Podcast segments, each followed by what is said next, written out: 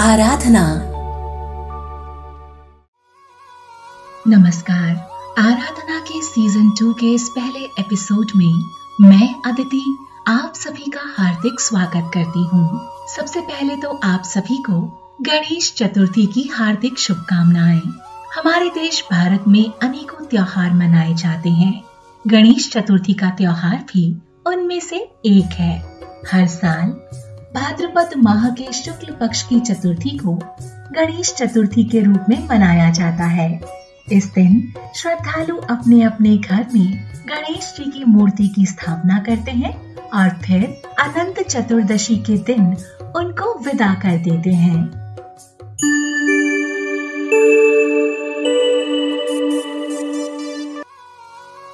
गणेश चतुर्थी को गणेश जी के जन्मोत्सव के रूप में भी मनाया जाता है। इस बारे में कई और पौराणिक मान्यताएँ भी प्रचलित हैं। ऐसा माना जाता है कि इसी दिन गणेश जी का जन्म हुआ था। ऐसा माना जाता है कि इसी दिन गणेश जी का जन्म हुआ था। गणेश चतुर्थी को लेकर एक मान्यता ये भी है कि भाद्रपद माह की चतुर्थी को गणेश जी ने महाभारत का लेखन कार्य शुरू किया था। महर्षि वेद व्यास ने महाभारत की रचना के लिए गणेश जी का आह्वान किया था। उनसे महाभारत को लिपिबद्ध करने की प्रार्थना की। गणेश जी ने कहा कि मैं जब लिखना प्रारंभ करूँगा तो कलम को रोकूँगा नहीं। यदि कलम रुक गई तो लिखना बंद कर दूँगा। तब व्यास जी ने कहा, प्रभु, आप विद्वानों में अग्रणी हैं और मैं एक साधारण ऋषि तो किसी किसी श्लोक में त्रुटि हो सकती है। इसलिए आप अपनी बुद्धि का प्रयोग कीजिए और जहाँ कहीं त्रुटि हो तो उसका निवारण करते हुए श्लोकों को लिपिबद्ध कीजिए। चतुर्थी के दिन ही व्यास जी ने श्लोक बोलना और गणेश जी ने महाभारत को लिपिबद्ध करना प्रारंभ किया था। उसके बाद, दस दिन बाद, अनंत चतुर्दशी को लेखन का कार्य समाप्त हुआ था। इन दस दिनों में, गणेश जी एक ही आसन पर बैठकर महाभारत को लिपिबद्ध करते रहे। इस कारण, दस दिनों में उनका शरीर जड़वत हो गया और शरीर पर धूल मिट्टी की परत जमा हो गई। तब दस दिन बाद, गणेश जी ने सरस्वती नदी में स्नान करके अपने शरीर पर जमी धूल और मिट्टी को साफ़ किया। इसीलिए गणेश चतुर्थी पर गणेश जी की मूर्ति स्थापित की जाती है और दस दिन बाद मन, वचन, कर्म और भक्ति भाव से उनकी उपासना करने के बाद अनंत चतुर्दशी के दिन उस मूर्ति को पानी में विसर्जित कर दिया जाता है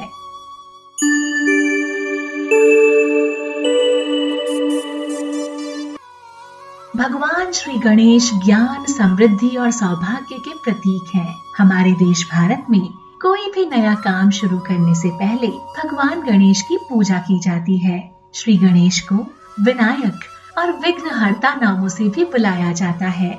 गणेश जी को रिद्धि सिद्धि और बुद्धि का दाता भी माना जाता है। ऐसा माना जाता है कि भगवान गणेश की उपासना करने से वो जीवन में खुशी और समृद्धि लाते हैं और सभी बाधाओं को हर लेते हैं। गणेश जी के प्रमुख मंत्रों में से सर्वोपरि है ओम वक्रतुंड महाकाय सूर्य कोटि समप्रभ निर्विघ्नं कुरु मे देव।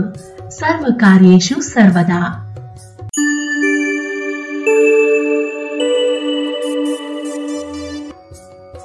अदिति के साथ आप सुन रहे हैं आराधना और आज की कड़ी है गणेश चतुर्थी विशेषांक। तो चलिए आपको गणेश चतुर्थी की कथा सुनाती हूँ। एक बहुत गरीब बुढ़िया थी। वो दृष्टिहीन भी थी। उसका एक बेटा और बहू थे। बुढ़िया नियमित रूप से गणेश जी की पूजा किया करती थी। उसकी भक्ति से प्रसन्न होकर एक दिन गणेश जी प्रकट हुए और उस बुढ़िया से बोले, बुढ़िया माँ, तुम जो चाहे सो वर मांग लो। मैं तुम्हारी मनोकामना पूरी करूँगा। बुढ़िया बोली, मुझे तो मांगना नहीं आता। कैसे और क्या वर मांगू? तो गणेश जी ने कहा, ठीक है तुम अपने बेटे बहू से पूछ कर मांग लेना। फिर बुढ़िया ने अपने बेटे और बहू से सलाह ली तो बेटे ने कहा, माँ, तू धन मांग ले। बहू से पूछा तो बहू बोली, बुढ़िया माँ, तुम तो पोता मांगो। फिर बुढ़िया ने सोचा कि ये सब तो अपने अपने मतलब की चीज़ें मांगने के लिए कह रहे हैं। फिर उसने अपने पड़ोसियों से पूछा पड़ोसन बोली, माँ, तुम तो थोड़े ही दिन जियोगी, धन और पोते का क्या करोगी? तुम तो अपनी आँखों की रोशनी मांग लो, जिससे तुम्हारी बची खुची ज़िंदगी आराम से कट जाए। बहुत सोच विचार करने के बाद बुढ़िया गणेश जी से बोली, गणेश जी महाराज, अगर आप प्रसन्न हैं तो मुझे नौ करोड़ की माया दें, निरोगी काया दें, अमर सुहाग दें, आँखों की रोशनी दें, नाती दें, पोता दें और सब परिवार को सुख दें और अंत में मोक्ष दें। ये सुनकर गणेश जी बोले, बढ़िया माँ, तुमने तो एक ही वाक्य में सब कुछ मांग लिया। फिर भी जो तुमने मांगा है, वचन के अनुसार तुम्हें सब मिलेगा। और ये कहकर गणेश जी अंतर ध्यान हो जाते हैं। बुढ़िया माँ ने जो जो मांगा, उनको मिल गया।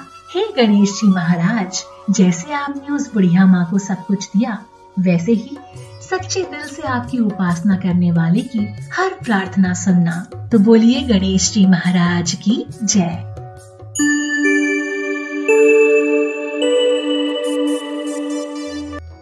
श्रोताओं, गणेश जी को बुद्धि का देवता भी माना जाता है। इसके पीछे एक बहुत रोचक कथा है। एक बार देवताओं में प्रतियोगिता हुई कि सर्वप्रथम किसकी पूजा की जाए। किसी एक बात पर कोई भी सहमत हो ही नहीं पा रहा था।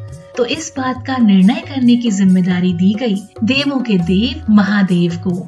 सभी देवता अपने अपने वाहनों पर निकल पड़े। कार्तिकेय जी भी अपने मयूर पर सवार होकर पृथ्वी का चक्कर लगाने के लिए निकल पड़े, क्योंकि जो सबसे पहले संसार का चक्कर करके लौटता, वही प्रथम पूज्य बनता। जब सभी लोग चले गए तो गणेश जी अपने धीमे धीमे चलने वाले वाहन मूषक पर सवार हुए और फटाफट अपने माता पिता यानी कि शंकर जी और माँ पार्वती की परिक्रमाएँ कर डाली और पूछने पर बोले कि माता पिता ही तो एक संतान का संसार होते हैं। तो यानी मैंने सबसे पहले तीव्र गति से संसार की परिक्रमाएँ कर डाली। तो अपने वाक चातुर्य और बुद्धि के बल पर गणेश जी ने जीता प्रथम पूज्य होने का अधिकार।